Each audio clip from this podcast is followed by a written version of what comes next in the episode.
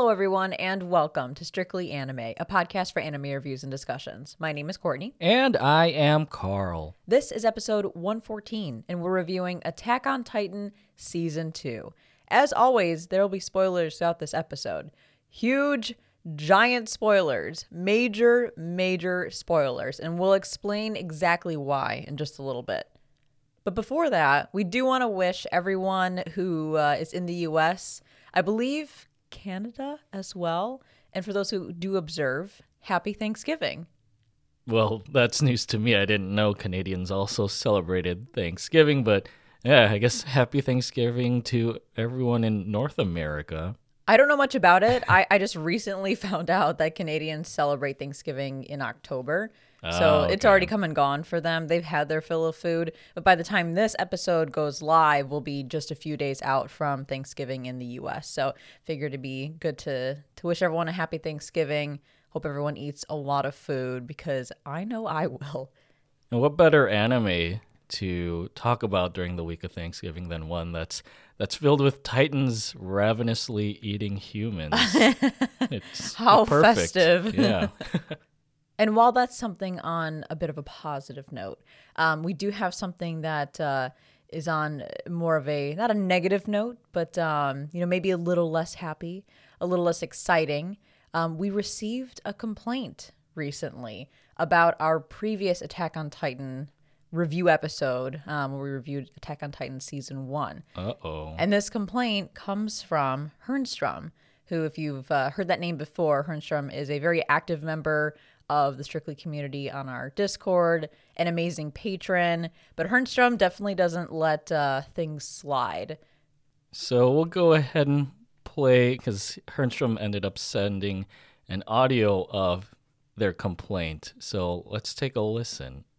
Hello, Strictly Series. I am the anonymous Yoshi, and I have a very urgent and serious complaint related to your podcast. In the most recent Attack on Titan episode 110, you guys forgot something very, very important, and I don't know if I can ever forgive you. I sat in my spectacular chair of choice and treated myself with the latest and freshest AOT podcast episode from you guys. I had a wonderful time and I had so many laughs and just a great listening experience. Until in the very last seconds of the episode when Courtney started to say, Stay safe, stay healthy, stay weeb, and while that was playing, I lip synced Courtney's words word for word, like I always used to do, and then I was ready for the big finisher from Carl, the Shinzo wo Shasageo. But I didn't hear anything from Carl. The outro was just playing and then the episode was over. I said to myself, I must be hallucinating, he can't be forgetting something as important as the Shinzo wo Shasageo. So I went back 30 seconds and gave it a try again, but still no Shinzo wo Shasageo. I sunk down in my chair of choice and took a bit of my salmon and topped it off with some mustard leaves. I was completely stunned by how something this horrible can occur by such a competent weeb. Speechless I were and the indescribable emptiness started to grow more and more.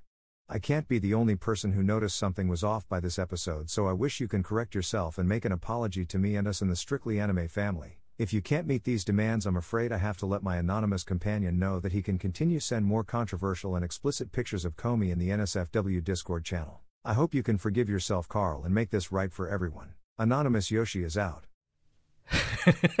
That Oh, that is the best complaint I have ever heard. that was so good.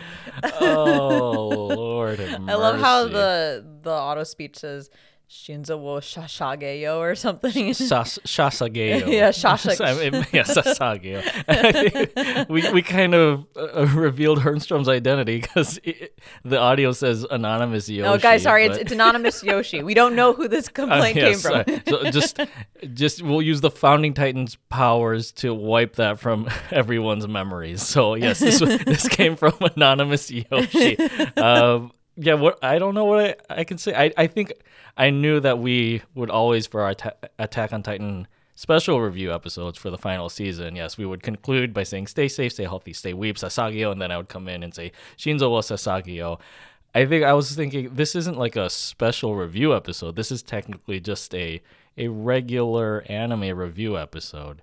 Uh, but I guess you know for the occasion, it, it should be something that we include for an episode about Attack on Titan, regardless.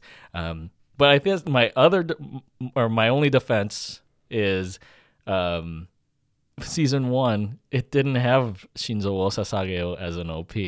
So But did they say it in the anime? They did. They okay, they did. Erwin did say it when he asked like who wanted to remain as part of the the the, the scouting legion or the the scout regiment. So So technically, it existed at yeah, that time. okay, And we so should have then- said it. yeah, then my defense doesn't work. so I'll I'll have I will make sure for this episode and for our future review episode on season 3 that I will properly conclude the episode the way it should be concluded. So we are issuing Anonymous Yoshi a formal apology for not doing the Shinzo Sasageo at the closer of the Attack on Titan season 1 episode and we will we will be better about it. We're going to do it with this episode and the next few. And yes, please please keep Comey non-looted in the NSFW. I beg of you. I mean, I know it's it's already happened, but please don't don't flood it with more because of m- mea culpa. But thank you, Hernstrom, for setting that in. Like like I said, you don't let these things slide. You're so on top of it. And every time you submit something, it is just absolutely hilarious. So keep it coming and we appreciate all your support. Hopefully, this filled your indescribable emptiness. Hopefully you're not drowning in an indescribable emptiness anymore. And speaking of supporting us, um, if you enjoy our episodes, if you've been enjoying our look back on Attack on Titan in preparation for the final season, part three, the final part, whatever you want to call it, um, consider supporting us um, in different ways. You can either follow us on social media, uh, Instagram at the Strictly Series, Twitter at Strictly Series. You can join our Discord and hang out with Hernstrom and all of our uh, other amazing Discord members. The link to join that is in the description. You could even leave us a rating on Spotify um, or a rating and review on Apple Podcasts or whatever system your listening platform of choice has.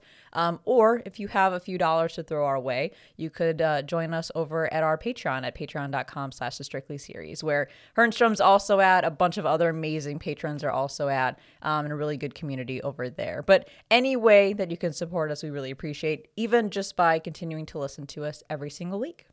So it's time to jump into Attack on Titan season two. And as a quick recap for those of you who may be just joining in here at the uh, season two episode of Attack on Titan, um, at Strictly Anime, we have been reviewing every single episode of Attack on Titan, the final season, for the past two years, one and a half, two years.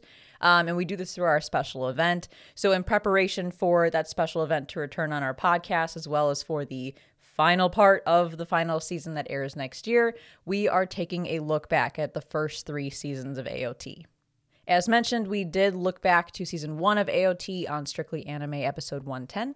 So if you haven't done so already, r- highly recommend going back to listen to that. Um, we had special guest Brian from TV and Movie Trivia Pod. He returned to the podcast to talk all about that first season. And today we're looking back at season two.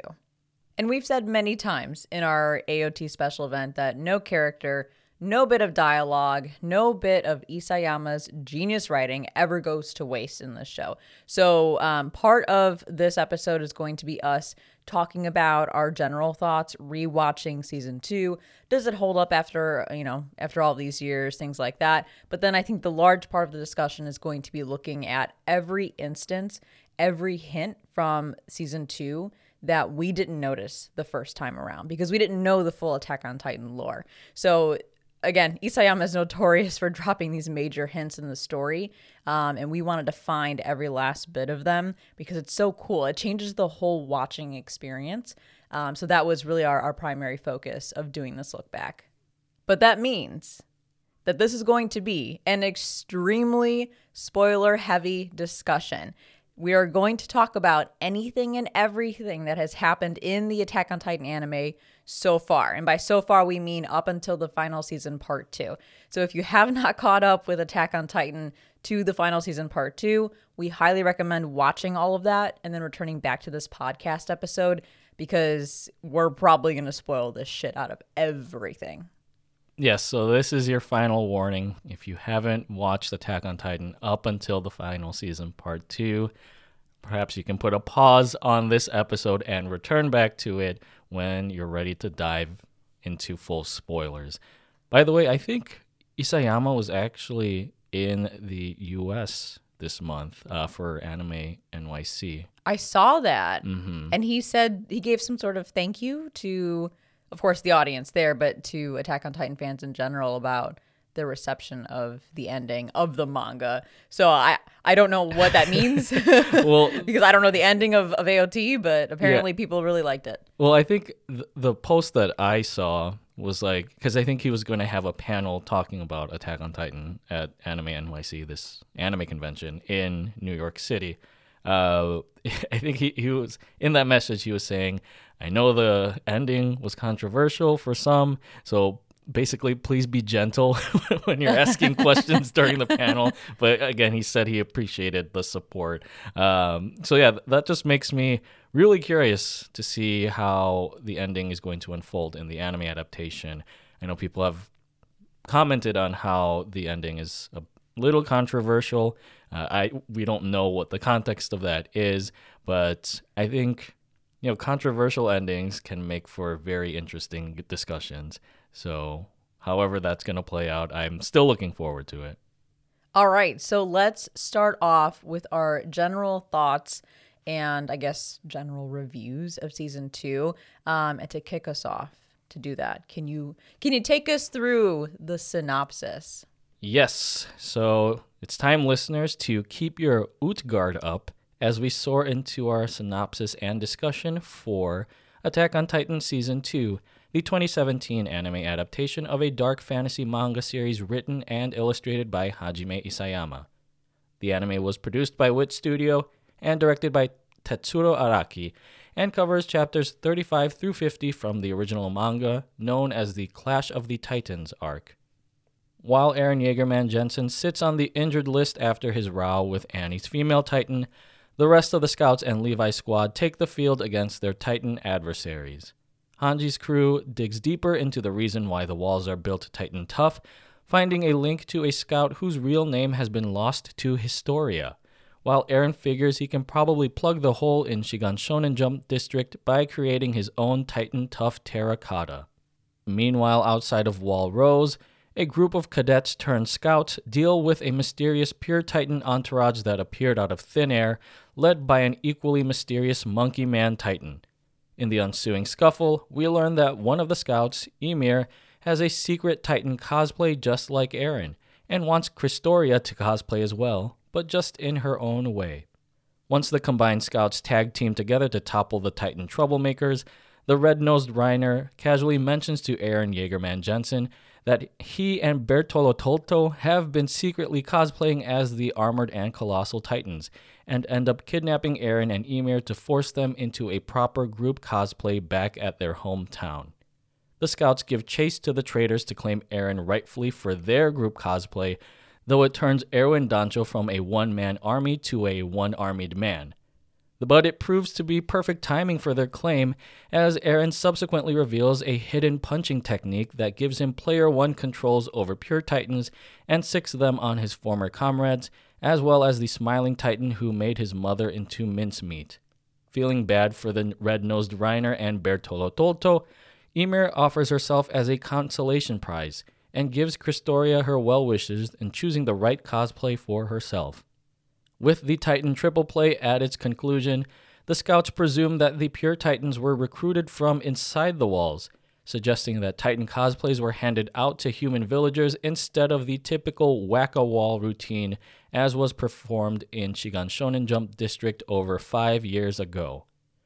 Speaking of which, Monkey Man Titan has retreated back to Wall Maria and looks upon how things have been going bananas for the scouts, except that the Monkey Man is actually no monkey, but all man. And by the looks of it, I suppose you could say he isn't horsing around. Horsing? Yeah, because he's a monkey. Oh, I thought it was like a, a John reference because he's got horse face. No, I was making a lot of monkey references, and I don't, you know, I don't know why I have to explain the joke. It's a terrible joke, but let's move on. Well, you know, John's my favorite character, so my mind just goes straight to him. Um, but we talked about this in the AOT season one episode um, that rewatching this, knowing everything we know now, and we don't even know the full story because we still have one part left of the final season, um, it really does change the entire watching experience. I think I talked last time about how um, it doesn't change it in a bad way. It's actually changing it in a great way because it's almost like refueling my excitement. And um, it's like uh, rewatching it through a whole new lens. Did you feel that way this time around with season two? Knowing what we knew going into it, did you still get, you know, did you get the vibes from it? Did you get feels from it? No, yeah, it definitely felt rewarding just seeing all of these callbacks and fulfillments that we see from season two being carried on into season four. Uh, but just to go back in time, I just remember when we had to wait four years for this season uh, because season one came out 2013 and then season two came out in 2017. Uh, I think I was surprised that there were only 12 episodes in this season, but it definitely has its share of jaw dropping moments, and it felt very well worth the wait. Uh, but yeah, that first watch through, the the continual world building felt like it was leaving us with more questions than answers.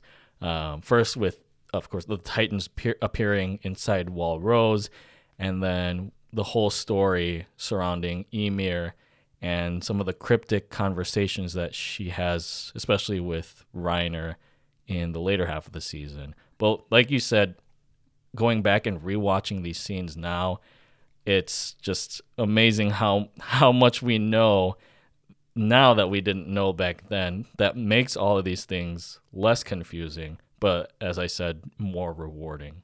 Yeah, I feel similarly. I would say one of my favorite parts of this season was the very nonchalant reveal of the Armor Titan and Colossal Titan halfway through the season. I'll, I'll talk a little bit more about that in just a second.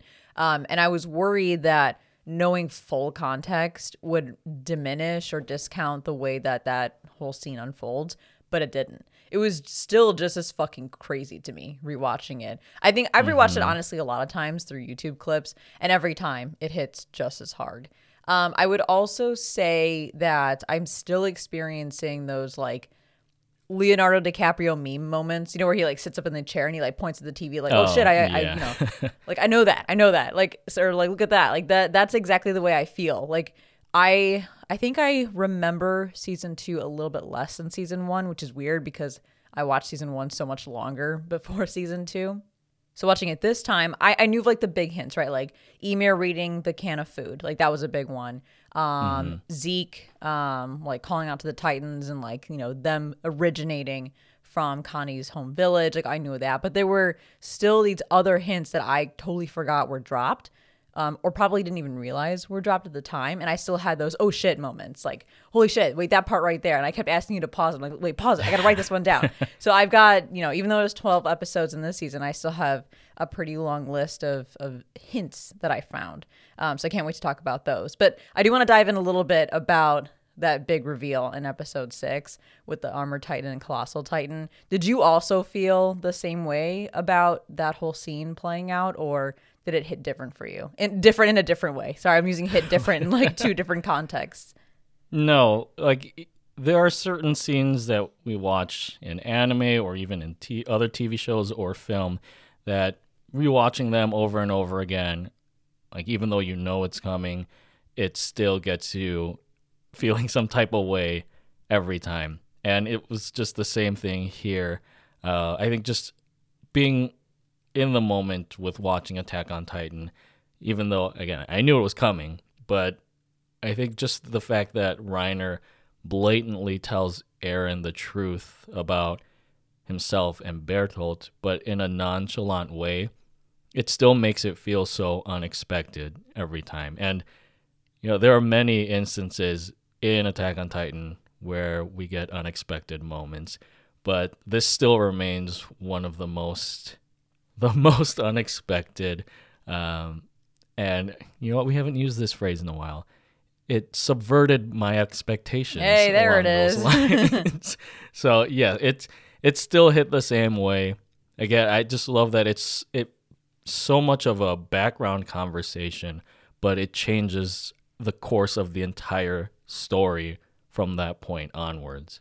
Yeah, I would have to say, if anything, I watched that scene with more clarity this time. So, one big, I guess, thing that I, I kind of dealt with the first time I watched season two was my confusion around Reiner's behavior and his almost like split personality stuff. Mm-hmm. Watching it this time and like talking through it with you right after watching like re rewatching certain episodes, I finally realized what the hell was going on. Because forever I was like, I'm so confused by why Reiner's behaving this way. So like, first of all, why he chose to nonchalantly even tell Eren and even said like, "Bro, just come with us. It'll we'll, we'll be all good. Like, just come with us back to our hometown. It'll be all good. Like, just just join us."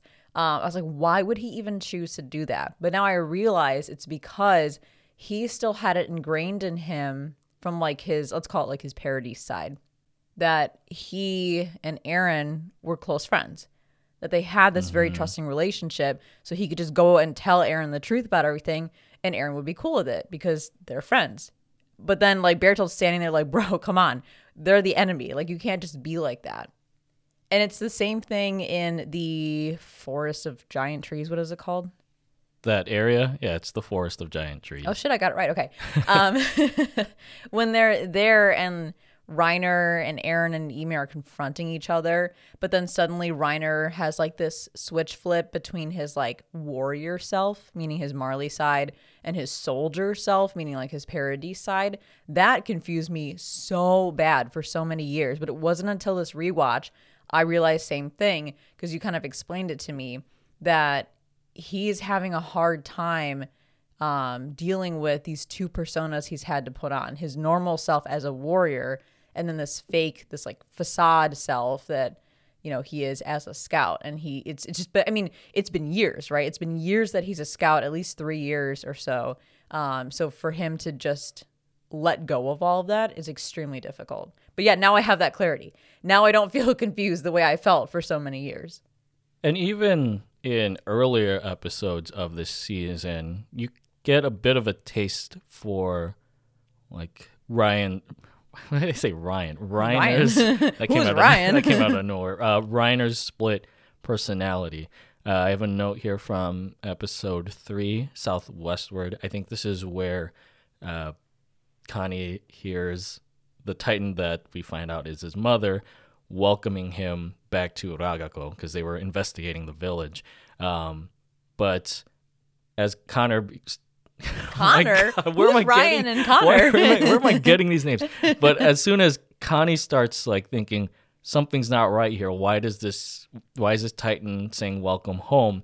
Reiner snaps him out of it, and part of me was thinking he's doing that because he doesn't want Connie to find out the truth about these Titans, and that it's basically Zeke who was using his spinal fluid to turn this village into Titans so that he could breach Wall Rose from within.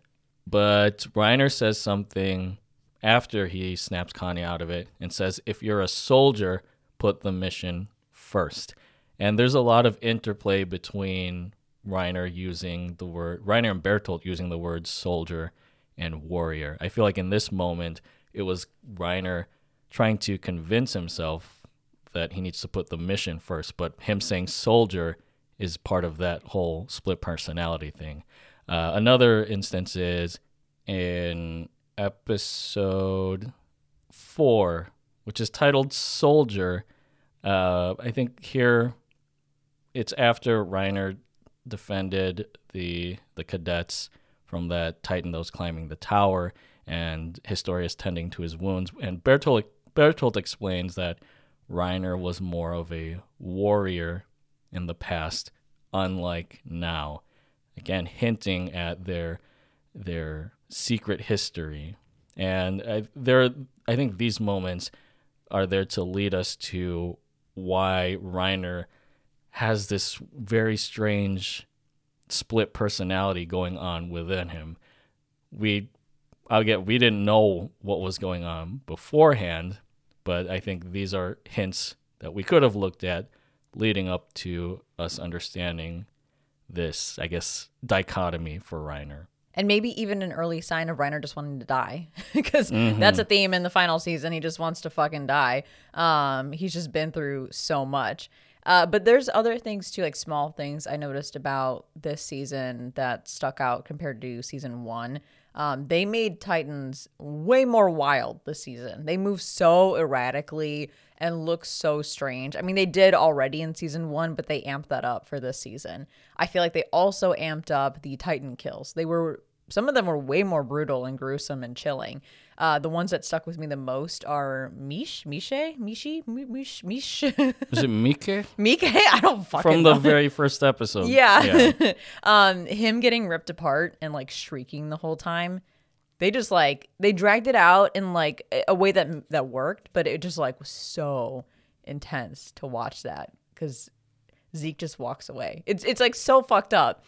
Just thinking about like Zeke letting this guy die, him like shrieking as he's being ripped to shreds, and you see that all, and Zeke's just like, okay, bye. Yeah. Or even just the Beast Titan himself. I that was like just terrifying seeing Zeke appear as the Beast Titan for the first time because it's unlike any of the other, other Titans we've seen before. They they're all hairless basically except for what's on top of their heads. And then you have this again this Monkey Man Titan coming in. He doesn't look menacing because he has a very calm demeanor on his face, but he's just towering over all of these other titans and even these humans and then he just starts speaking like that threw me off guard off guard the first time i saw and heard him Kaya's mom, I think that's the the most intense death this whole season. I think I talked in um, our previous episode of season one that the most intense death of that season, or one of them, was the dude that Annie, as the female Titan, twirled around by a string. But I I still can't handle that one. But in this season, it's Kaya's mom getting slowly eaten as Kaya just watches in shock. That was absolutely rough. She doesn't even say anything the whole time. She just accepts her fate and like just tries to, you know, bite through the pain or just like handle like breathe through the pain. Um, probably also that the Titan focuses on her and not on her daughter, and then they just have to leave her. I just like can't get over that. Um, I also feel like one of the most atrocious things happened in this season, which is the infamous CG Colossal Titan. Although, does the CG Colossal Titan make an appearance in season three? Yes. When it Is it more they're in- egregious in season three? um i feel like they're at the same level. Uh but yeah here i mean comparing it from season one to two it was quite a, a visual change. And yeah it wasn't like I, I wasn't pleased with it. Like I, I understand why cgi is used in these moments i guess i could argue which was worse the, the cgi for the colossal titan here or the cgi titans in the final season Yeah, I mean, I'd say as technology progresses, the final season CGI Titans look better. Um, I just remember like a, a particular scene where the CG Colossal Titan looks fucking disgusting, and everyone memes about it. But I don't know if it was from season two or if It it's from might- season three. might be from season three Okay. Well, either way, we get the introduction of the CG Colossal Titan in this season.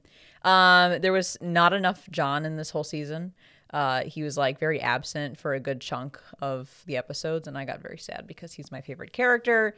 I also found it weird that Reiner and Bertolt, and I guess Annie too, never really react to the fact that Ymir's name is Ymir when they know the history of Eldia.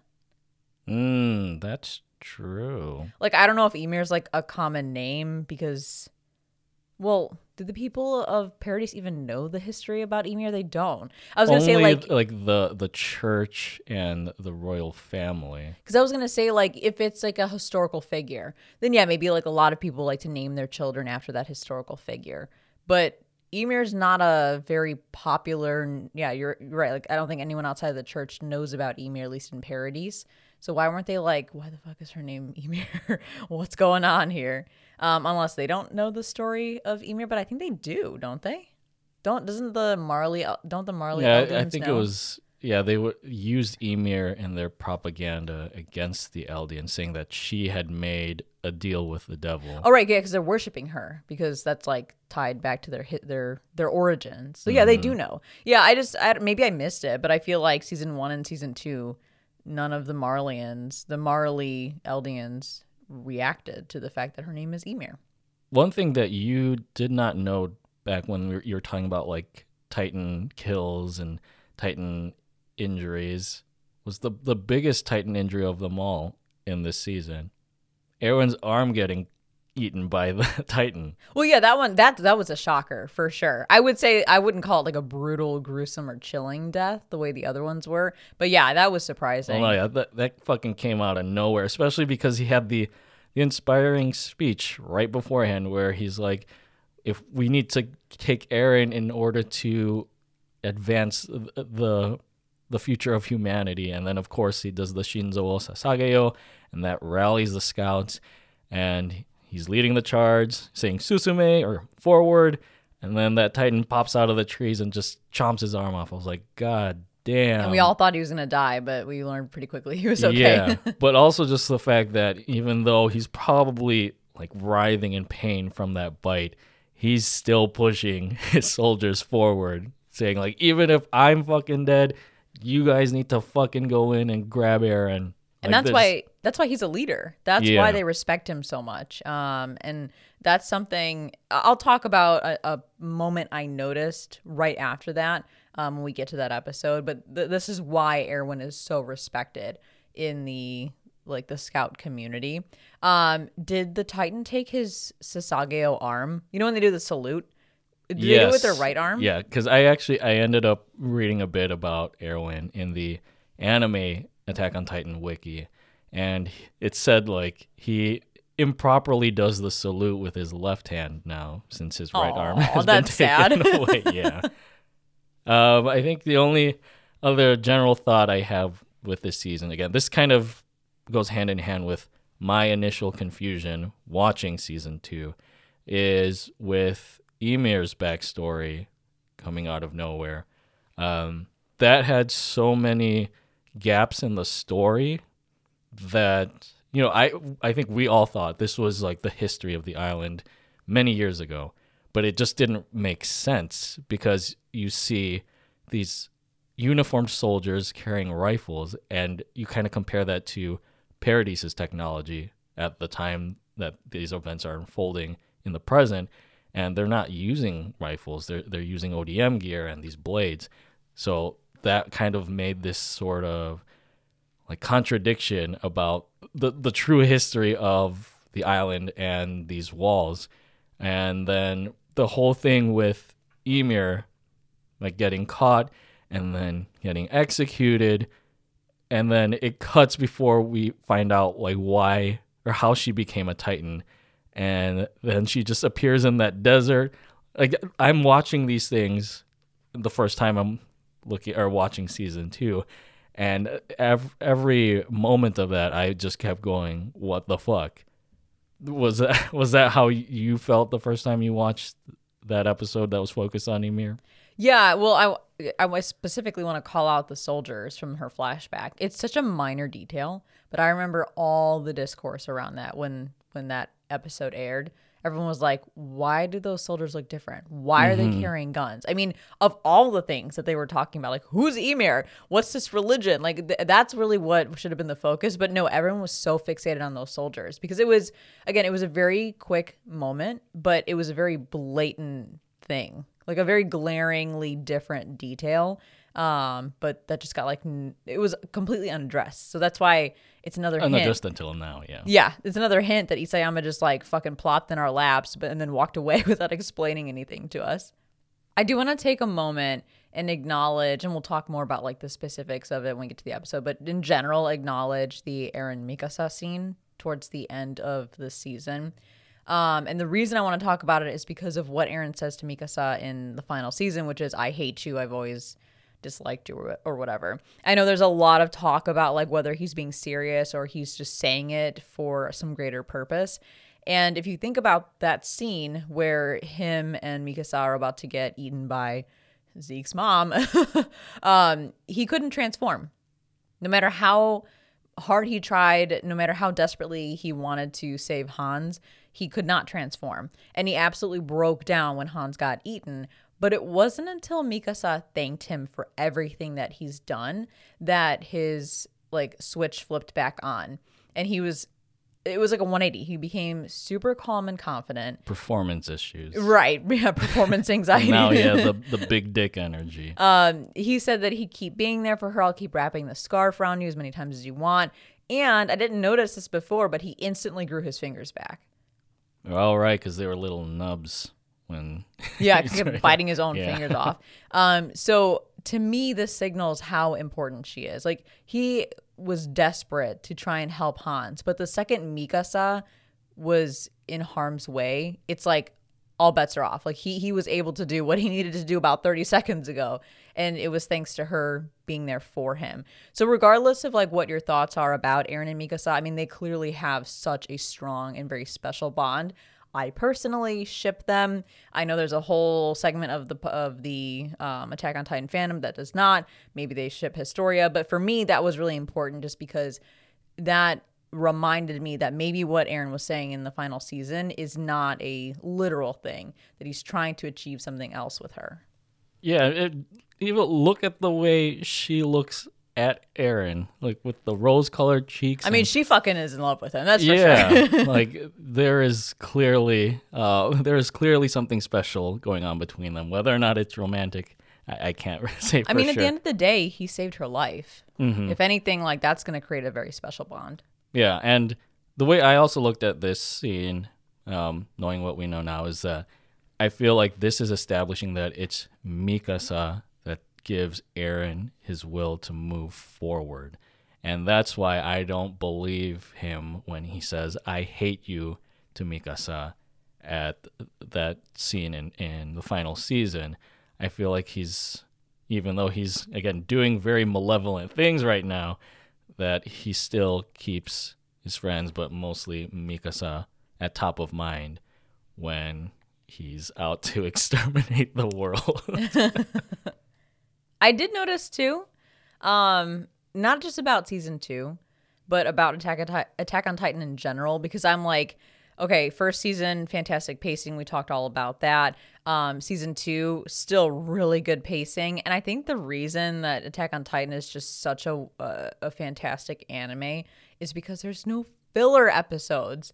There's no filler anywhere That's true. everything that happens i mean maybe there's filler i'm not rem- remembering in season three but so far everything that has happened is a direct um has a direct tie-in to the progression of the overall plot and i'm like thank god but that also tells you how much happens in one season in just 12 episodes think about everything that occurred how far we came from the end of season one. I mean you shared all the major details in your synopsis. So i think that's something that stands out for me about this show and about the story is that there's a goal and they just go straight for it but there's so much that happens in between that you get tons of great content. Let's talk a little bit about favorite and least favorite parts. Um, thinking about season two what were your what was your one favorite or if you have a couple i guess you can you can mention them but at least like one favorite and one least favorite part of the season I, I mentioned this before. I think my favorite part from season two is Erwin giving his "Let's go fuck him up" speech, the, the Shinzo Sasageyo speech, and then again him getting his arm ripped off by that Titan, but still having the courage and the tenacity to continue leading his troops into the thick of battle.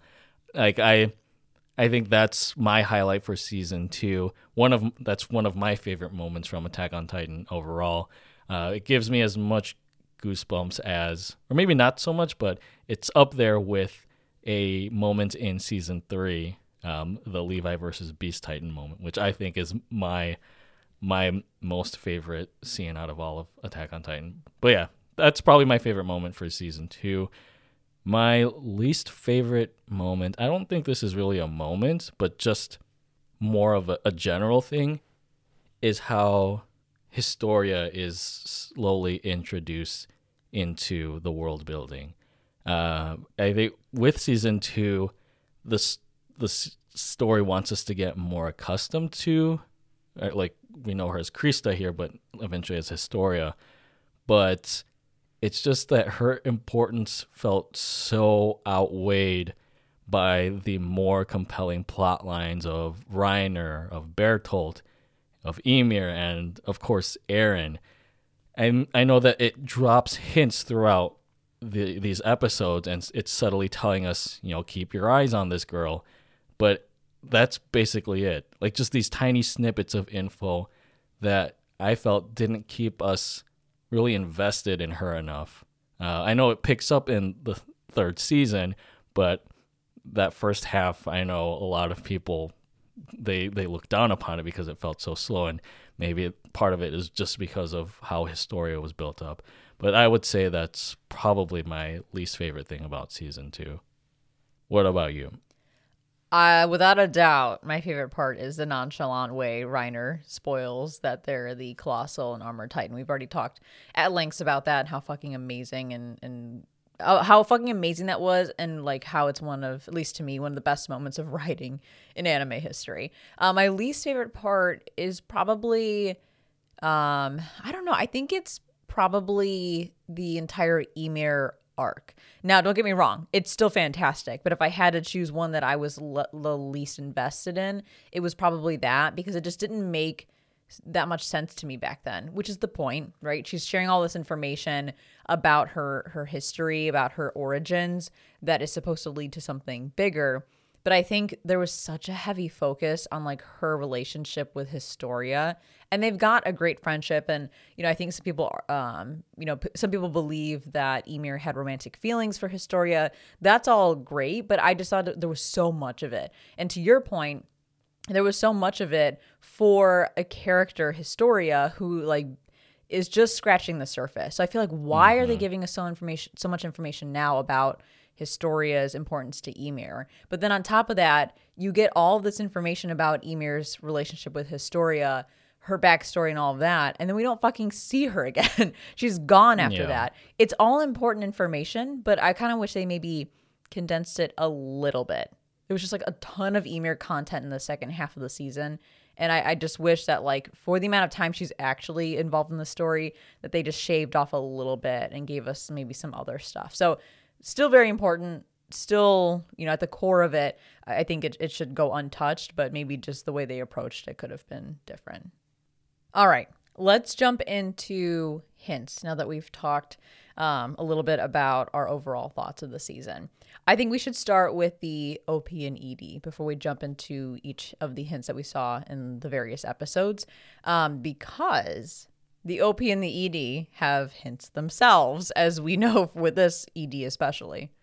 Yeah, the OP, um, I, I feel like there might be minimal hints compared to the ED, but it's still important in its own right because the season two OP for Attack on Titan is, of course, Shinzo wo Sasageyo, or Dedicate Your Hearts by Linked Horizon, the same band that has done the the first two OPs for or the the, the two OPs for the first season, um, and I think the OP for the one of the OPs for the third season. They didn't do all of the OPs for the third season. No, remember the Fly to Heaven.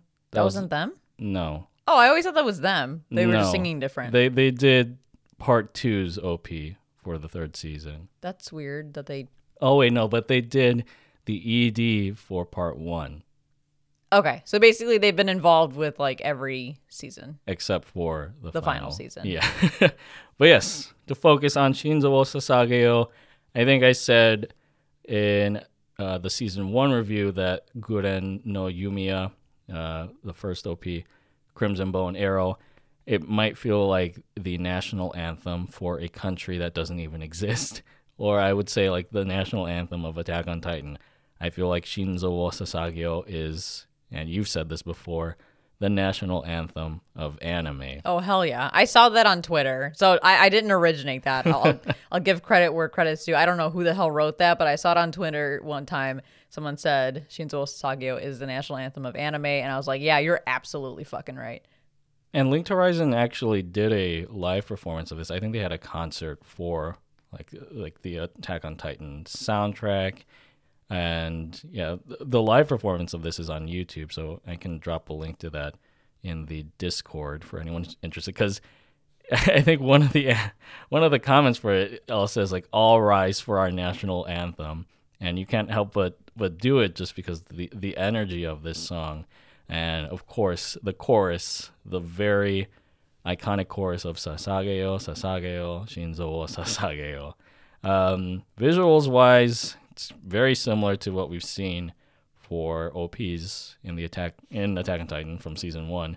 Um, but one thing that is of interest is I think during the later half of the chorus, where you see the scouts in the field battling the colossal the colossal and armor titans, you don't see Reiner or Bertolt among them. Like it, it just it shows Mikasa, I think it shows John and Armin, and then Eren as he transforms into the attack titan, but you don't see those two at all. I didn't notice that. That's a good uh, a good point. Um, because we find out more about them in episode six. But I would say this OP is my favorite OP of all the Attack on Titan OPs. It's it's fucking amazing. Um, hint wise, I think there is a huge spoiler at the very end when the Beast Titan is running along with a bunch of other animals. And I'm sitting here wondering, why didn't Zeke get to be the fucking dinosaur titan? That'd be so cool. Instead of being the monkey titan, why not be the dinosaur titan? Because you see like all these animals, and I'm pretty sure there's dinosaurs among them. And I think the idea is that it's hinting at the previous beast titans taking on different animal forms. But you don't see, was it Mr. Ksaver, his uh, mentor? Wasn't what animal sh- was he? Wasn't he like a sheep? or a sheep? A, a, oh god. lamb or a goat, something along those lines. The sheep titan. yeah, imagine I don't I don't remember seeing a sheep. I saw like a whale and an alligator. Yeah, the fucking whale doesn't make any sense to me. It just flies through the sky, like doesn't need water. I feel like that would be the most useless beast titan that you could be. Yeah, I'm, I'm looking at an image. I see an elephant, a whale. Um, I see the dinosaur. I see another dinosaur. I, I don't know the, the names of these dinosaurs, but yeah, I don't, I don't see a sheep among them. like whatever Mr. Ksaver's Beast Titan form was. Um, I feel like you, shouldn't omit that since he was a prominent figure in Zeke's life. I know. I find it weird that they chose to even add that scene because, yeah, it's like a spoiler for the history of the Beast Titan, but it's almost like we don't learn a lot about it. We just learn through Zeke and Mr. Ksaver's past conversations that there were different iterations of the Beast Titan depending on the wielder. You know, like every Titan looks slightly different depending on the wielder. Here, the Beast Titan changes animal form based on the wielder, but that's it. Like you just get like a little confirmation of that and you never see it. And yet, this OP several seasons earlier has all these fucking animals. it was just a very strange decision. But again, like, I don't know. It's just a shame that Zeke wasn't a dinosaur. now, for the ED, which is titled Yugure no Tori, or translated as Birds of Twilight, by the band Shinsei Kamattechan. Now, Shinsei Kamattechan returned to the world of AOT because they did the final season's first OP, which was My War, or I think Boku no Senso. Uh, but yeah, for season two, it's the ED. You hate this ED because it, it sounds creepy as fuck, but it's the ED that spoiled absolutely everything. And, and we had no idea. Yeah, it was right under our noses. Yeah, this is my my least favorite ED. It's scary. It scared me. It still does. But you're right. It is the most spoilery because it tells us the entire fucking lore between between behind the Titans' origins, Ymir's story. I think I saw imagery of the history of Marley and Eldia. Mm-hmm. Like it's it's literally everything, and I was too scared to pay attention because I just hate this ED so much. yeah, and I know people. Some people like to skip OP as an ED, so like for those of you, you, you missed out on quite the the spoiler dump. Um, and of course, it's like more medieval art style imagery of all the things that we later know about Ymir and the founding Titan power. Uh, although I think the first shot um, is of Ymir having that deal with the devil, even though in reality, when we see her backstory in um, in season four or the final season, that's far from it. It was just that Ymir happened to get, um, like happened to have her body connect with that sort of virus thing. The alien thing. Yeah. um, so very interesting, I guess, choice of propaganda for Ymir's supposed supposed deal with the devil. You also see uh, King Fritz having his three daughters, uh, Maria, Rose, and Sina, eating Ymir's corpse. I just thought, like, oh, this is just a disgusting medieval image. I thought, I couldn't even tell what some of the images were. yeah. And, and they Um, flashed by so fast on the screen. I, I didn't even notice that they had an image around them eating Ymir's body. Yeah. Well, there is one thing that flashes by pretty quickly, which is the number 845. Um, but I think that's just the year where Wall Maria was breached. So cryptic, kind of cryptic imagery there. Um, of course, like you mentioned, there's there's a battle. It, it seems to show battles between Marley and Eldia, um, where the, the Eldian Titans, I think, are invading Marleyan lands. Um, it, there are big hints to, or big allusions to the rumbling, where you have the Wall Titans like stomping over land, and you see their footprints, and even these tall Eldians walking in a row towards the sunlight. Uh, but I think the coolest image out of all of these is the final shot, where it's showing uh, the founding titan, which is Ymir, um, in all her glory. But as the before you get to that last shot of her, the camera's panning upwards, and there are actually eight titans um, that are right below her, kind of kneeling or genuflecting uh, towards the camera. So that's what was hint. that word? Genuflecting. What the hell's that? It's what like parishioners do in church before they enter the pew. What the? I don't know what that means. What is that? Genuflect is like you know like people like in the Catholic Church before you sit down in the pew, you you kneel and then you make the sign of the cross. Oh, it's like a thing you do. Yeah, that's it's that's. I've never heard. Wow. never heard that term before. That's, that's what I remember from my CCD days. Uh, but yeah, it it shows the nine Titan shifters in that shot. So even then, like we could have known that there were how many Titans do we know now? There's the female, the colossal, the armored, the jaw, the attack. We could have known right then and there that there were four other the beast. You Titans forgot the beast. the beast. So we could have known that there were three other Titan shifters out there besides the ones that we've seen so far in season two.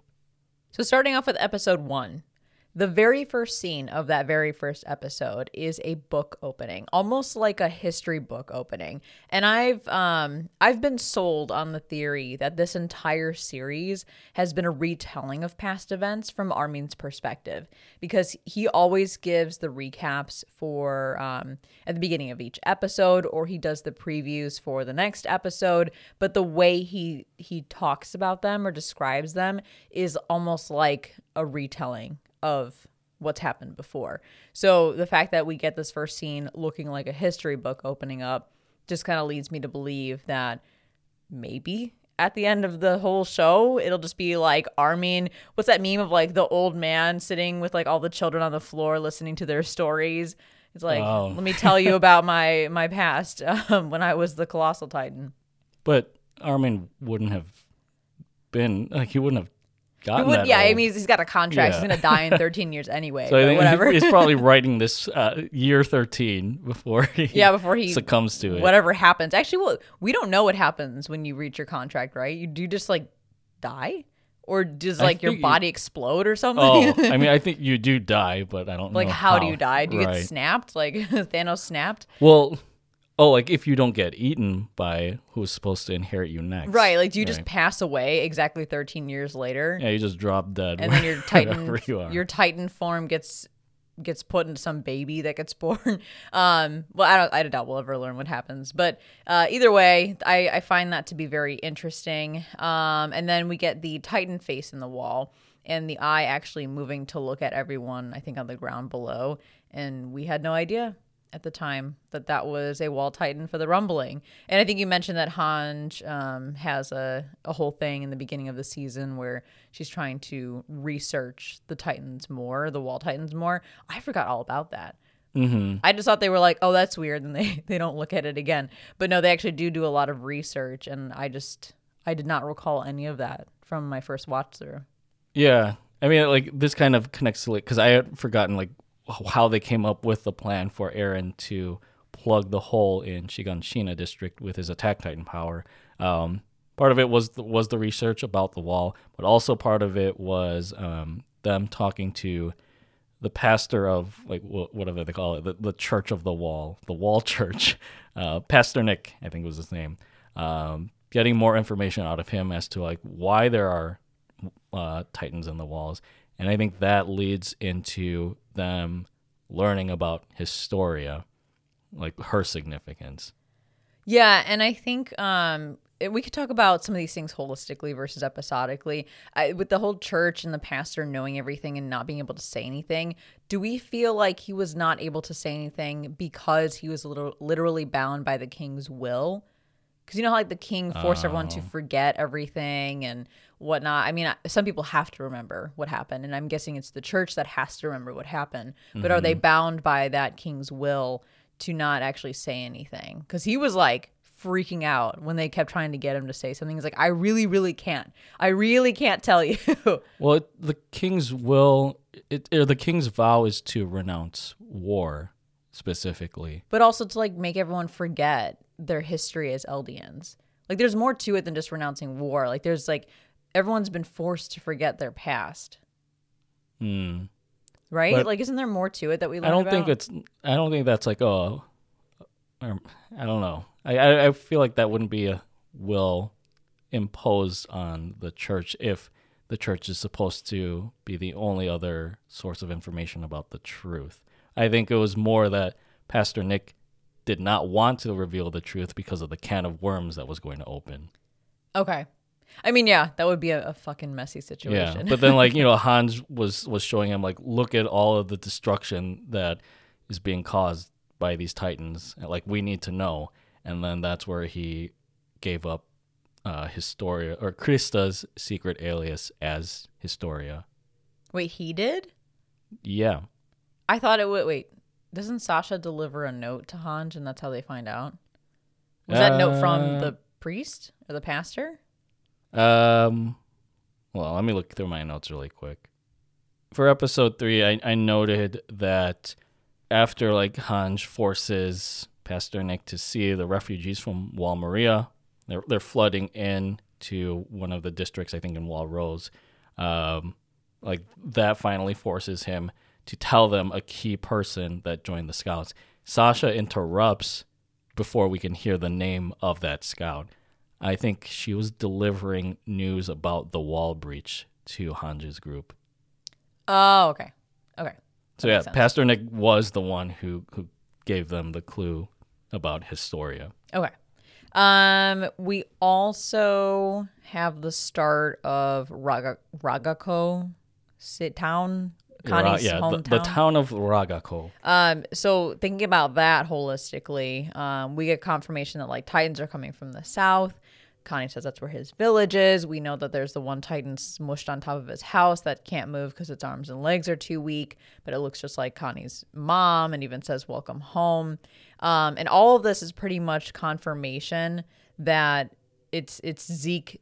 It's the town that Zeke experiments on, or at least we see him experiment on in the final season where they I think they use his spinal fluid in gas form and like distribute that among the town and then Zeke screams. And again, this is why everyone is confused as to how Titans are inside Wall Rose without confirming it's been breached, um, or at least a- after confirming it, it has not been breached because they're just trying to figure out like where the fuck did they all come from? Where do they come from? Why is there no blood in this town? Uh, if the villagers escaped, why are the the horses still here? Why are the houses destroyed? So yeah, it just it confirms um, what we learn later in the final season. which like even not knowing back then about like the the stuff that we learn in the final season or even in season 3 part 2 it confirms that just as with the titan shifters we've seen up until this season which are again the armor the colossal the beast yada yada yada like all the titans were humans at one point i think that's what they confirm at, in episode 12 Yeah, and and with with Reiner being adamant about going with Connie to see the village, I think we all can can figure out why. It's because he wants to know what's going on down there with Zeke, and even calls out Bertolt to come with him. And Bertolt reluctantly says yes because he knows like it's a very sensitive situation, and he knows what may actually be going down over there. So all of these things kind of lead us to believe, you know, obviously there's something very strange going on here, um, but we learn later how that all ties together. Related to Ragako, I wanted to just briefly bring up the castle where like we find out about uh, Ymir's true identity as the Jaw Titan. Um, because I, I forgot like why are they in this castle and why is it significant? Um, the castle is called Utgard, which I think is I, forget what language. Um, it means outyard. In Norse mythology, it was actually the home of the giants, or I think they're called Jotuns. Uh, I'm relying on like my my my Thor lore from Marvel. Uh, but I think this castle is significant because I believe this was where the Marleyan soldiers that accompanied Zeke were stationed when they were doing the experiments on Ragako. And that's why Ymir discovered that crate that had the the can. And I believe they also said something like somebody was recently here. I don't know if it was like a, a campfire or something Yeah. that hinted to it recently being inhabited by somebody. So yeah, that was Zeke's team, um, you know, staking it out there. And speaking of Zeke, we get in this episode confirmation that Titans can fucking talk. I mean, we already get a little bit of that earlier in the episode with Connie's mom, but as far as like s- the special Titans, they can fucking talk. Um, and that was so crazy back in the day when that air- episode first aired. I was like, holy shit, he's talking. What the fuck? Um, Zeke does say, uh, I believe I wrote it verbatim, but I could be wrong. I see you use swords. I guess that means you know we reside in the Nape. Like, holy shit, he said we. And because we already knew that Titans reside in the Nape through Annie and through um, Eren. But the fact that he's like, you you know that we reside in the Nape, it just feels so ominous. Like, there, who's the we that you're talking about? Yeah, I didn't, I didn't even catch that. Um, but I think that same scene, he's talking to Mika, right? Yeah. And he, he with the swords, he asks about his ODM gear, and then he takes it back for research. I think this is something we see in the final season, where he, Zeke presents this ODM gear to Lady Kiyomi from the Hizuru Nation, or the was it uh Azumabito clan, um, which is that's another full circle moment that we get here. Like I forgot how, or I forgot that uh, Zeke just brought this gear with him. In episode two, they clarify that the scouts were kept isolated in case there were more Titans among them. And I was like, yeah, good call, because you have three more among you. You got the armored, the colossal, and the And the fucking jaw, jaw. Titan. I was like, you know, you guys were on, on the right track.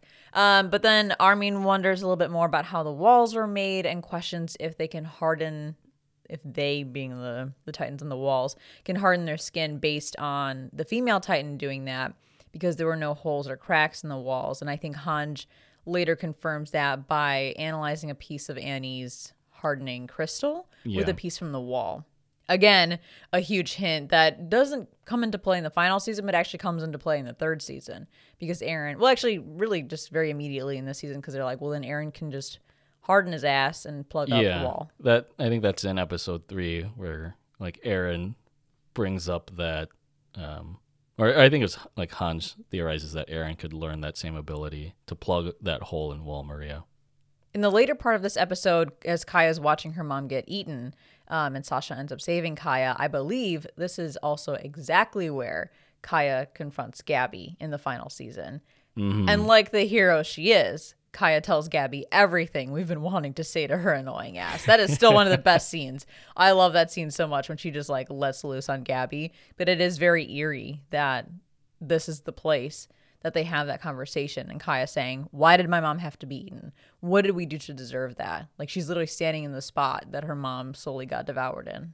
And I think uh, I'd have to rewatch the final season, but the acts that um, Sasha uses to chop the Titan um, is still stuck in that overhead beam. I think there might have been a quick shot of it in the final season. Yeah, I recall that too. Um, yeah, like episode two, I think part of it is like Sasha's backstory, um, especially showing her dad, and he was having a conversation about her about like how their family like they relied on hunting to get them through, but it's just gotten harder with the breach on Wall Maria.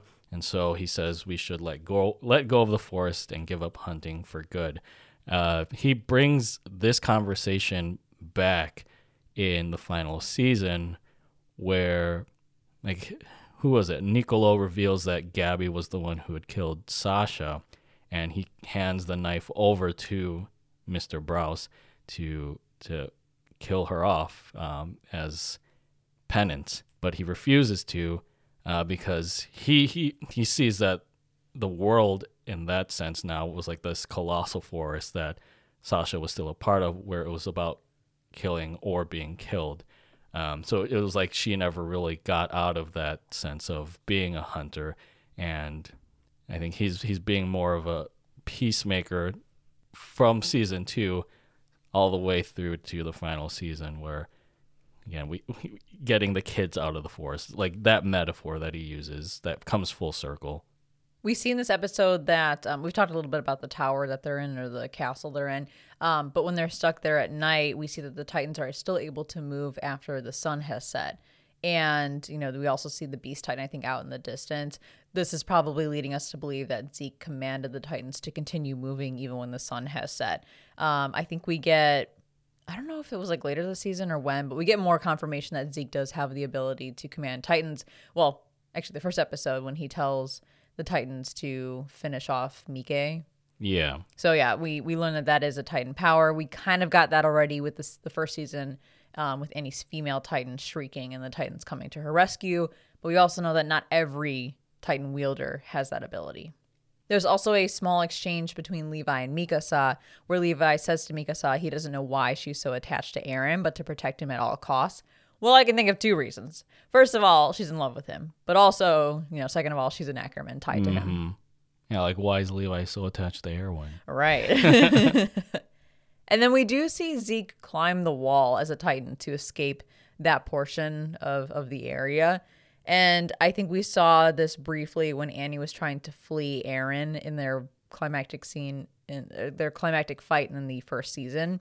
So it kind of just makes me feel like the wall is so discounted because you can just if you're a Titan wielder, you can just fucking climb over it. It's not actually as scary as it seems. Well, Zeke's Beast Titan form is specifically that of a monkey. But so- Annie was able to dig her fingers into the wall to try and climb it. She got halfway up before Mikasa cut her fingers off. Well, I wasn't. Is that? I don't remember if it's because she had like the hardening ability that she was using that to climb the walls. Yeah, I think she was, which means Okay. Eren could, could could climb the walls theoretically because he can also harden.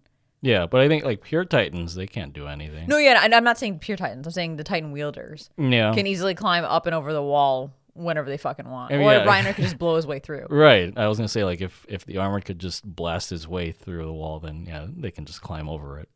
in episode four, um, there is one small scene I do want to call out about uh, Ragako. So Historia asks where the Titans could be invading from if there's no breach in the wall, and the camera focuses on Reiner, Bertolt, and Connie because it originated from Connie's village, but Reiner and Bertolt know what the fuck is actually going on. So I thought that little hint was pretty interesting. I think in the original watch through, you assume that the camera pans to them because they're the three that went to the village.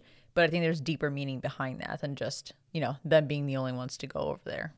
And also in that scene, um, Connie starts saying that the Titan on top of his house looked like his mom, but Reiner interrupts him to dismiss it. But then Ymir disrupts both of them to laugh at the idea of his mom being a Titan because I think she's trying to hide the actual truth behind Titans. She knows firsthand that you can actually turn people into Titans.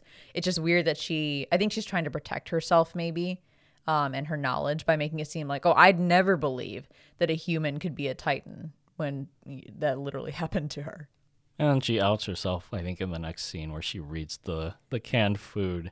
Uh, one thing that I noted from earlier in the episode is I think the scouts stumble upon wine as well that have that. I, I'm assuming it's Marleyan language on it, um, and I think this is where I learned. Oh, like I platooned to, together that this is where the Marleyan soldiers were probably stationed during the Ragako experiment. It's just interesting that it's it's wine here that plays a key role as much as it did uh, in season or in the final season where it's used to in, like mix in some of Zeke's spinal fluid to take down the higher ups in the military.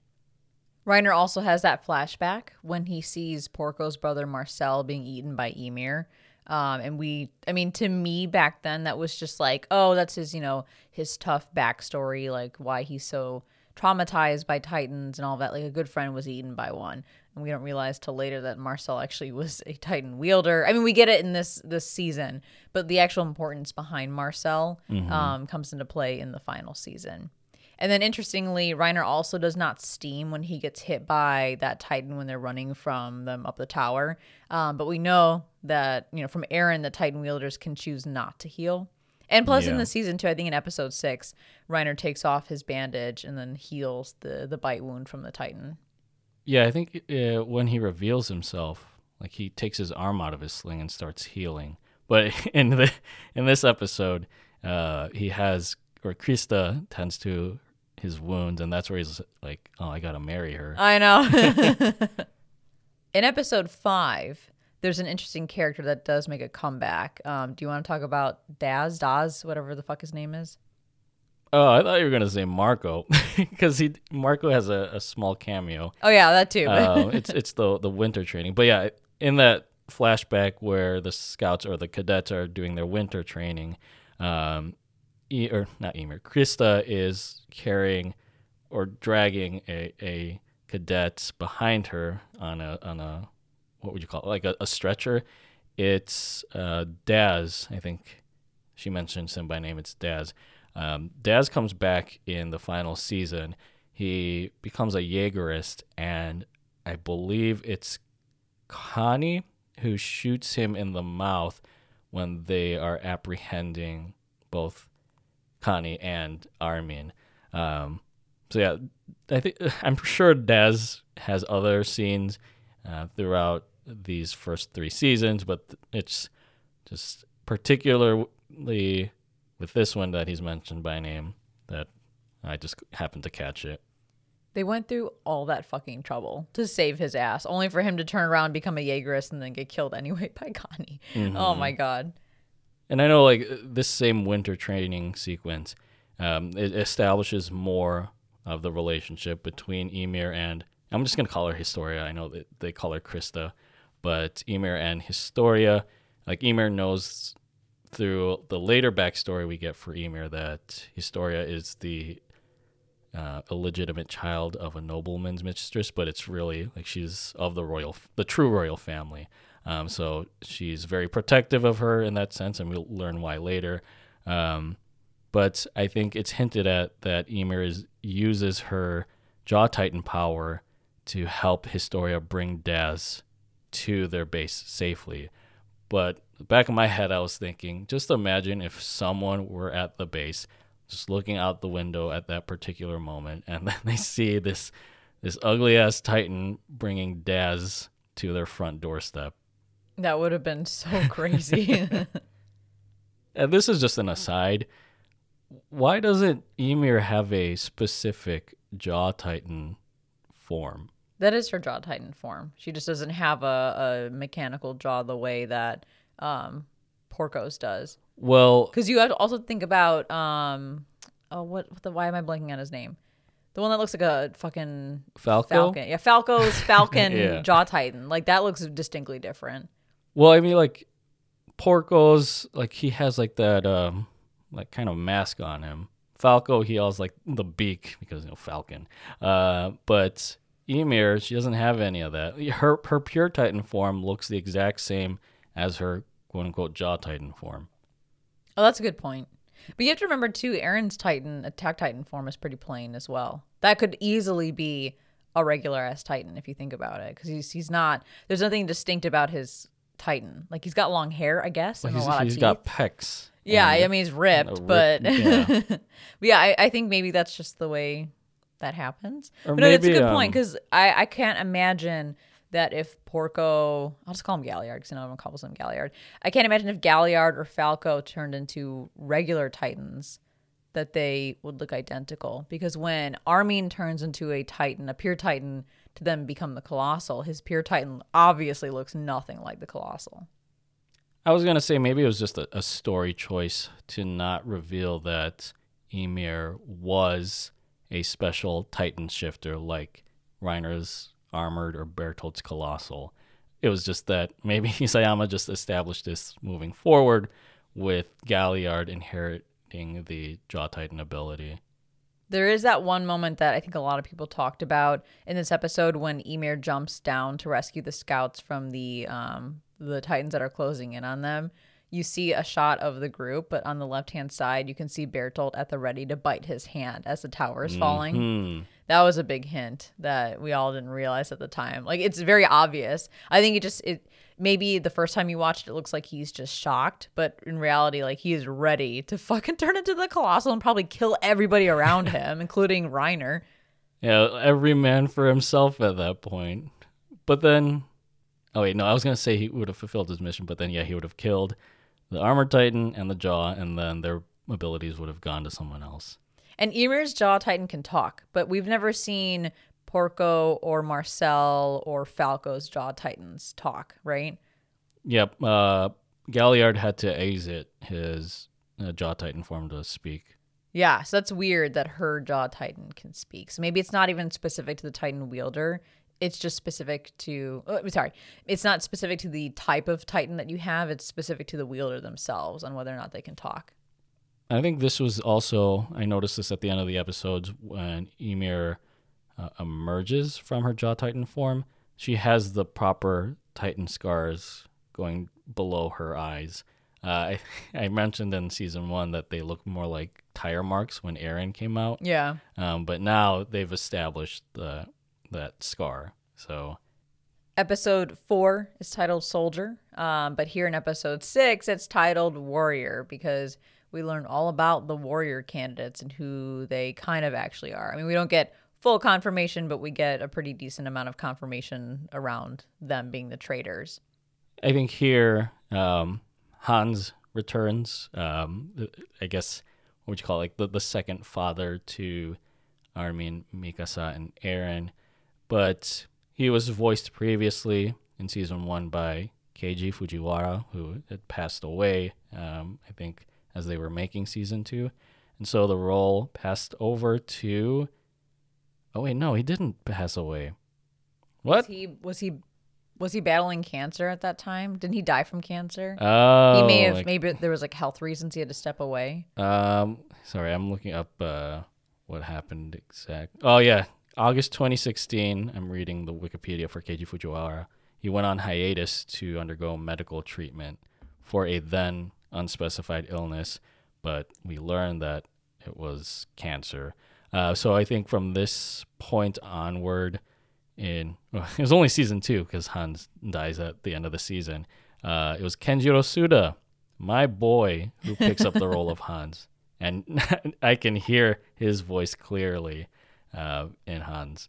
We see in this episode that Reiner's spirit starts to break down, and Bertolt Bertolt says what they probably should have done a while ago. He's like, "Bro, we can just grab Eren and go, and then we can finally get home and be done with this mission." He's like, "Let's just fucking expedite this shit and go the fuck home." I don't think he realized Reiner would then actually tell Eren everything and just be like, "Hey, so you know, five years ago we started our attack on humanity." I just love the way he started that too. He's like, five years ago we began our attack on humanity." I'm like, "What the hell is he saying?" Yeah, I Um, thought he was just you know losing it and hallucinating. he kind of is losing. It. But then you know, then I realized, oh shit, he's speaking truths. It's just that he's so loopy right now, and I'm sure he's just very homesick that he just wants to get it over with. He does expand though and say that they've been there too long, that they were just kids back then, so they didn't know anything. And he realizes he's kind of grown soft and too close to the people of Paradise and forgotten where he's come from. But then at the end of the episode, I think Eren starts crying when it's confirmed that they're the armored and colossal titans. And maybe that's why Eren and Reiner have this ongoing rivalry even into the final season, because Eren is just so distraught that Reiner fucking betrayed him. I do like when Eren transitions into the Attack Titan. I, I believe it's all like hand drawn, and it just shows his muscles and his tendons and his skin forming into the Attack Titan. I think that's one of my favorite animation sequences from this episode. You know, I could be wrong, but I, it didn't look like it used CGI. It was just great Sakuga. I guess. It is cool because it's one of the earlier moments where we see how Titans actually form once the wielder starts that process. Um, we see more of it in the later seasons. Um, I think one of the coolest ones that is more unique is the way the Warhammer Titan forms, which is from the ground up. Mm-hmm. But yeah, I think that was that was really special because we were like, oh my gosh, like they kind of they, they like create the Titan in midair. it's like kind of how I would describe it. Yeah. In episode seven, Eren says at one point that he wished he could be as strong as Reiner someday. And I'm thinking, oh, how how the turntables? What is that office reference? How, the turntables. turntables. um, because now in the final season, Eren is OP and Reiner is fucking depressed. So yeah, he he got his wish. That's for sure. It was imposter syndrome for for Reiner. In episode eight, we see Mikasa get a what seems to be a headache, and she says, "Not this again." Um, and so I feel like that's her headaches that form when she's unable to fulfill her duty as an Ackerman and protect the person that she's like assigned to or attached to. Another thing I noticed with Mikasa in this episode, there's actually a shot of Armin and her looking out on top of the wall into the distance, trying to find uh, the kidnapped Aaron, Eren that was kidnapped by Reiner and Bertolt. There's a very similar shot of them looking out into the distance in the final season, except it's them looking at Eren, but it's Eren in his founding Titan form.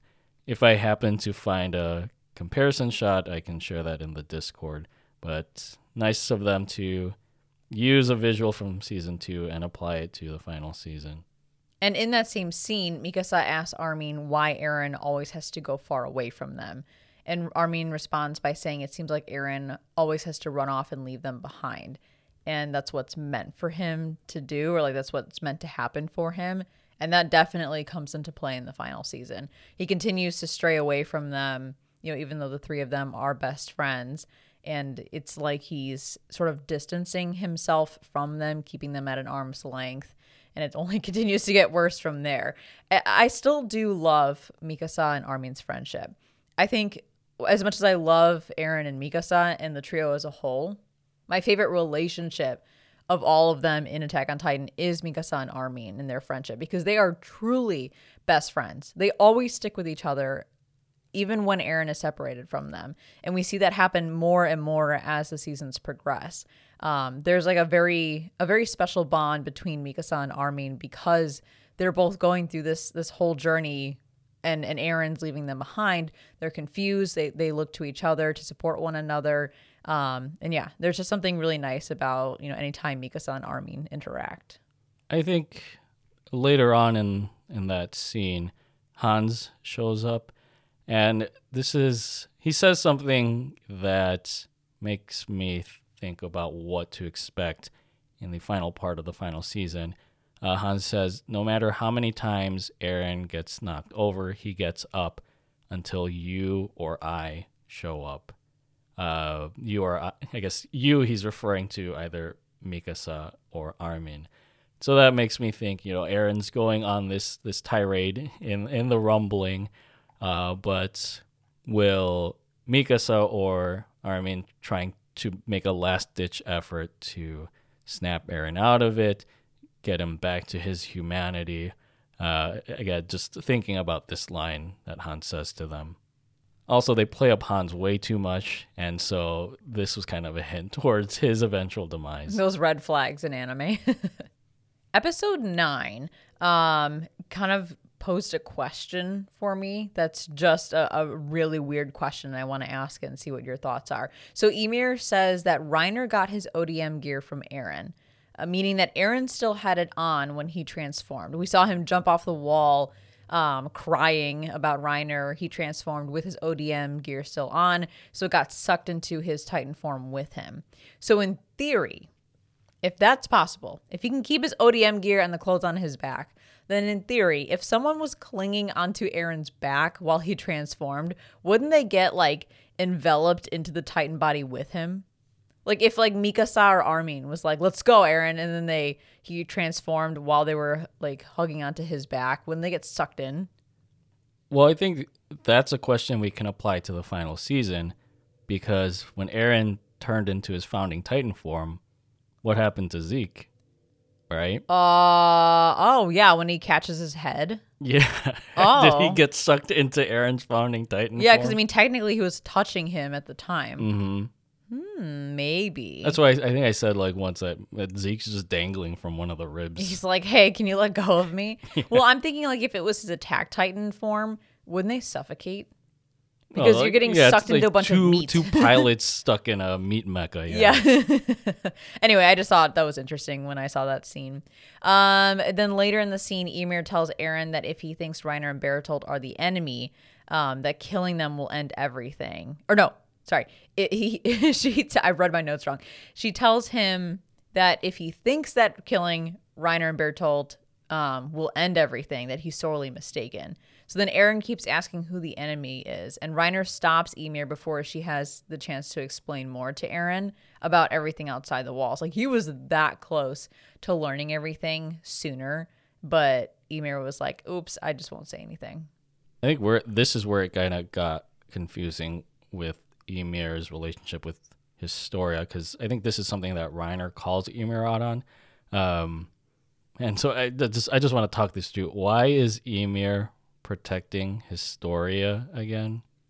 I think the true reason is because she cares about Historia and she doesn't want her to rot away inside the walls. I think she's convinced in the earlier parts of these episodes that um, if she were if he, if Historia were to go with them to Marley, she could live a more fulfilling life in some way. But then at the end of the the uh, the season, when Connie I think is carrying Historia, um, I think somebody says to her like, or the Ymir gets some sort of confirmation that there is a future inside the walls because they they realize that Eren is the founding Titan. Okay, I was gonna say, is this absent Ymir knowing about the founding Titan's powers and Yeah. how? his- So it's not like she knows Historia's linked to that, and that would kind of lead her to this this cycle of doom for the royal. well, I think she does because she knows she's royalty. Mm, Like she knows okay. there's something special about Historia tied to the royal blood, um, and that's why that's why they need her. That's why Reiner's like so desperate about taking Historia with them, even if it's at a later point, because they she's a key to this whole thing.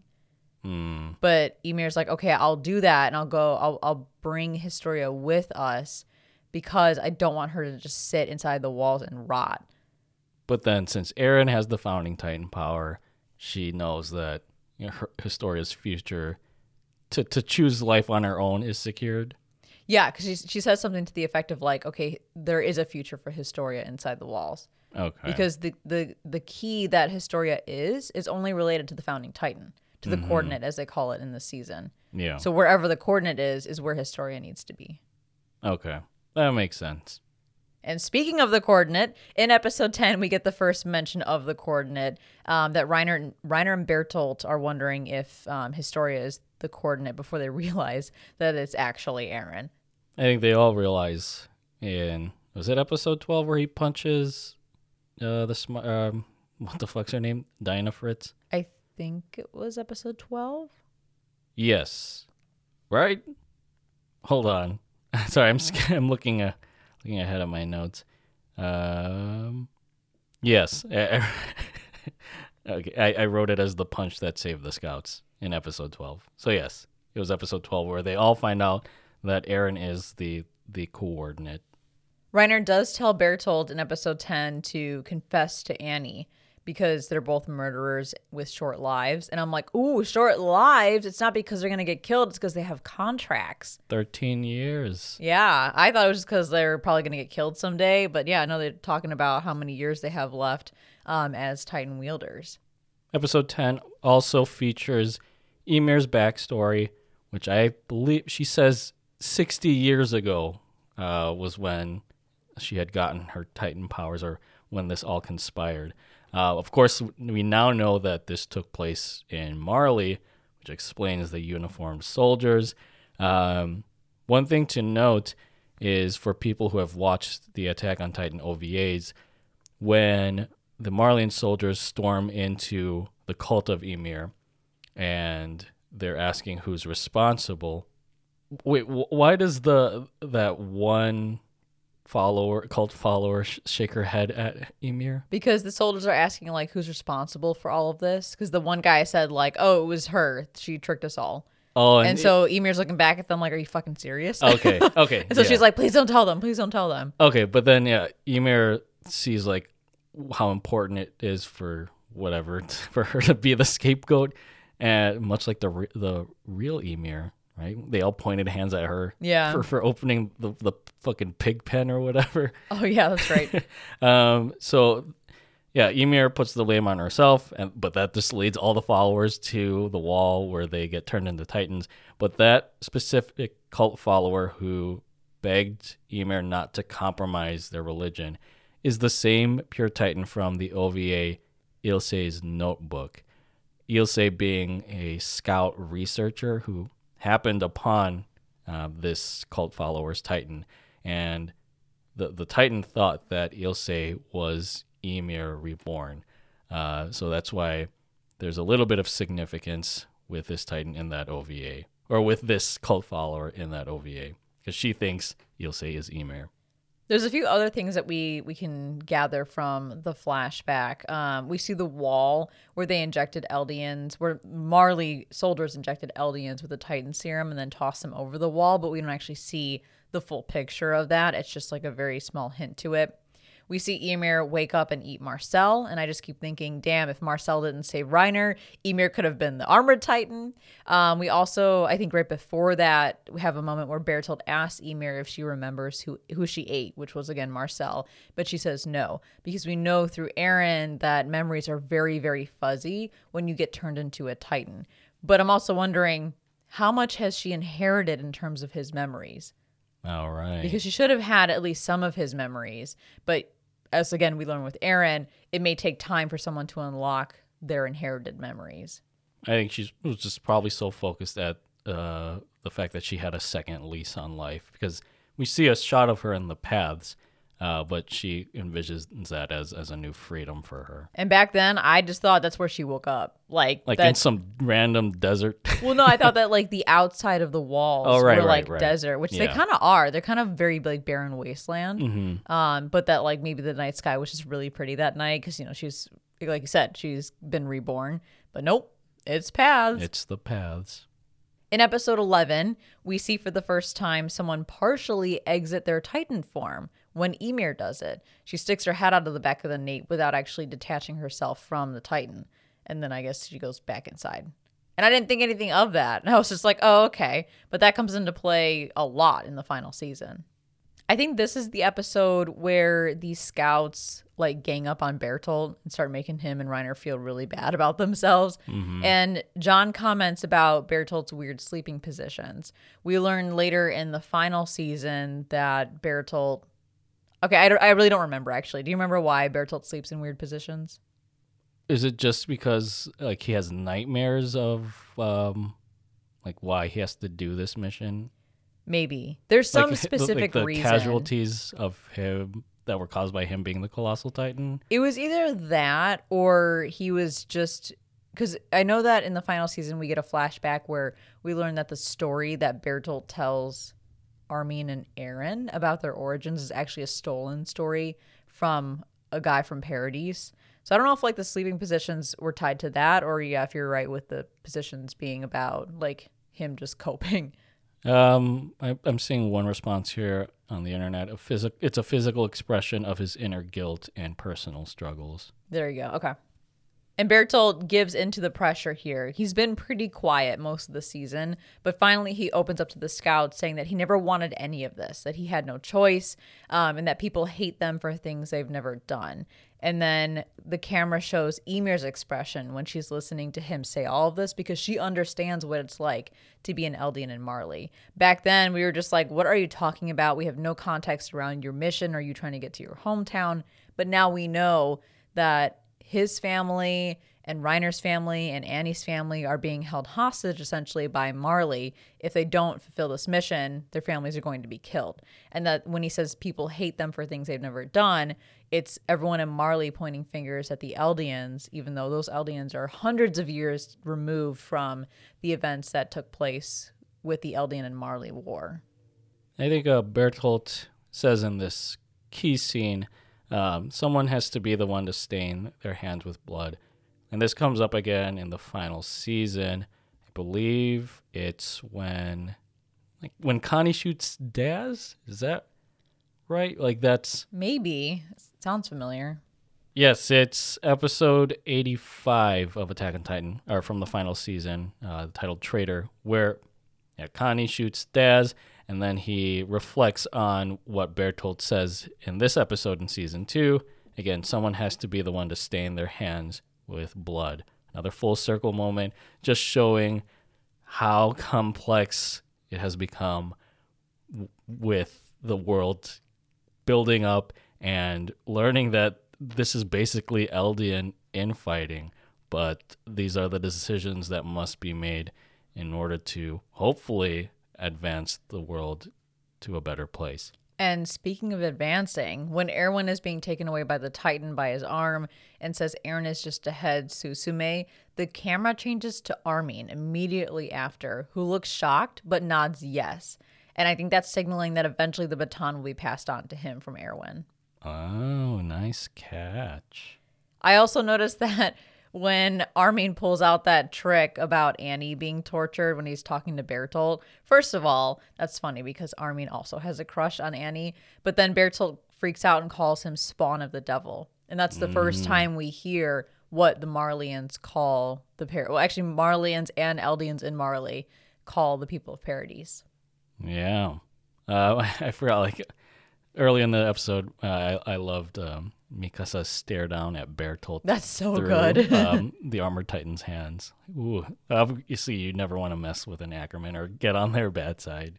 I also noticed that they almost left Historia behind when they retreated. So when they grab Eren, Erwin says to retreat. Like, let's let's get the fuck out of here. We got him. But Historia is still being held by Mar or, uh, by Ymir. So I'm like, bro, yeah, I don't think you realize how crucial she is. Like they were willing to just leave her ass, but it's not until Connie and I think Sasha show up that then they're able to grab Historia. Mm-hmm. So yeah, they almost left the the big ticket item behind. And of course, the episode ends with Dina, Dinah, how do you say it? I say Dina. I think they say Dinah Fritz. One of the two. Um, Dinah Fritz returns. Zeke's mom is here. First, she ate the second wife, and now she wants to eat the second son. And finally, in episode 12, uh, an episode jam packed with a lot of crazy shit. Of course, we see that Eren makes contact with Dina, Dinah, and a shockwave goes through the other Titan wielders' bodies. He screams, and then, of course, suddenly the Titans follow his commands. But that was preceded by Hans's death. R.I.P. Hans. Yeah. um, which is Eren laughs at this during Hans's death, right? Because he er, he says like he, he was he was scolding himself for being so useless, um, in trying to save Hans. But then he, I think the only other time we see Eren laugh after death is Sasha's death. You think it's because he also felt like he was powerless in trying to save her? Yeah, because the whole point of him going rogue and going to Marley is to try and get this shit done to save the people he loves. And in that mm. mission, he loses one of the people he loves. so Okay, he that- just yeah, he probably feels really helpless in that moment. Yeah. Okay. So that that scene makes much more sense now after rewatching this. Ymir, I think so when Reiner, Bertolt, and Ymir realize that Eren has the founding titan, Ymir says that she understands why Reiner wanted Eren so bad. I think she mistakenly thought that Reiner already knew that Eren was the founding titan or the coordinate as they're calling it. But then it pans to Reiner, who then says, Who would have thought the coordinate would have fallen into the hands of the worst person imaginable? So even hmm. Reiner didn't realize that Eren has the founding titan power. But it's at that moment that Ymir says there is a future even inside the walls, meaning again, the founder is here and it's going to change things, and Historia can be here as well. Yeah, the punch that saved the scouts, but yeah, put Eren as Marleyan enemy number one. And at the end of the episode, Connie and Hange share their theory with Levi and um, Erwin that Titans are actually humans. And we get that quick moment of Erwin smirking because the man is driven by information. And we will learn in season three that he just wants to find out what's in that fucking basement because it has all the answers. Um, and then the very end of the episode is Zeke out of his Titan form. And back then we were like, who the fuck's that guy? Well, before that, um, I noticed that like Eren's kind of debriefing after this whole thing with Reiner and Bertolt, and it, I think he's like haunted at the loss of all the veteran soldiers uh, during this mission because of him basically getting kidnapped again. Because season one, he's he was with the original Levi squad. They all got torn to shreds by Annie in her female Titan form. Then it's the same thing here. And I think it's, it's Jean who tells Eren, if you're worth the price they paid, you better show it. Hell yeah. Jean's always on his ass about that stuff. Yeah, and you know, like John says something key in season one too, in the final episode of season one. Uh, abandon your humanity to become a monster. Is that the only way to win? Um, couple that with what Armin said in season one as well. To defeat monsters, you have to be willing to throw aside your humanity. And I think this is where Eren's starting to think: Is this the price that I have to pay in order to atone for all of these lives lost? Well, if Dio did it in JoJo's Bizarre Adventure, then I guess Aaron can do it too. Well, Dio. I reject my humanity. Oh right, JoJo. yeah. and uh, yeah, no, it's funny. Zeke, Zeke is voiced by the same guy who voiced Dio. There you go. It's all connected. Full circle. It's a conspiracy. Attack on Titan and JoJo full circle. And that brings us to our final thoughts for Attack on Titan season two. So, how many Shinzo Woes out of ten would you sasageyo to this anime? I originally gave this, I believe, like a nine out of ten. That's what I had on Mal anyway. Um, I would still give it the same rating. I would say nine, probably, probably, probably, probably even a nine point five because it is just another wild ride of a season that gave us so much incredible world building that we didn't even understand the full context of. Insane plot twists like multiple times throughout the show. Um and yeah again has one of my favorite moments with the uh, nonchalant revealing of the armored titan and the colossal titan. Um, the animation had a, a, a pretty not a significant jump in quality but you definitely saw an improvement over the first season which should happen when they have four years in between to work on it. I think the one sour note that people had was oh we had to wait four years just for 12 episodes. But hey those 12 episodes definitely delivered. So yeah, I would say 9 9.5 out of 10. I think it's it's a, as good as season 1 was. What about you? I, I don't think I actually had Mal when I first watched season two, so I, I can't really say what or if my rating would have been the same, but I think it would. And my rating for season two is a nine out of ten. Uh, even though this season has the shortest total episode count at twelve, I think some of the bigger plot details and revelations in this season have had a massive impact and significant meaning on how this story of Attack on Titan unfolds in the final season. Uh, many seeds are planted about the world being a lot more complicated than expected through and the random appearance of the Titans and Wall Rose and then Ymir's involvement in the story. Um, though I think at the same time you see the story begin to shift its focus to Historia's significance, as we'll see in season three, uh, which doesn't resonate as much as us wanting to see, of course, Eren's growing importance in the Titanic scheme of things. And it goes without saying that season two has what remains to be one of, if not the most shocking plot twist that I've ever seen in anime, which propels the series into a compelling direction where now you really begin to question what the truth is, since not all is as it seems. So, overall, as I mentioned in the beginning, at first watch through of season two, it can have you thinking, like, what the fuck is going on? But us having this full context of the story gives you a much deeper appreciation for these episodes and the breadth of groundwork that it lays for this final season or for the final season.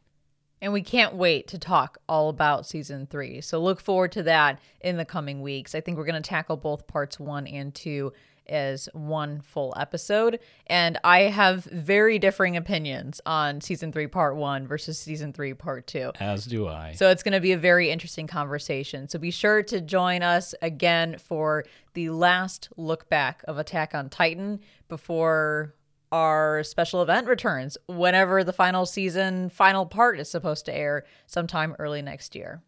Thank you so much for listening. We appreciate you guys. Um, we love you so much and, and all the support that we get, not only from our amazing patrons like Hernstrom, our amazing Discord members, um, but from you guys, again, just joining us each and every week. Hopefully, you've been enjoying our look back on Attack on Titan. But with that, as always, subscribe to Strictly Anime on your favorite podcast service, join our Discord to chat with us, follow us on Instagram at the Strictly Series, on Twitter at Strictly Series, and check out our website, thestrictlyseries.com. If you'd like to support the show, then head over to patreon.com slash the Strictly Series. And tune into Strictly JoJo, our other podcast dedicated to JoJo's Bizarre Adventure. All links are in the description. Thank you so much for listening, and as always, stay safe, stay healthy, stay weeb. Sasageyo. Shinzo wo Sasageyo. There you go, Hernstrom. There you go, Woo! Hernstrom.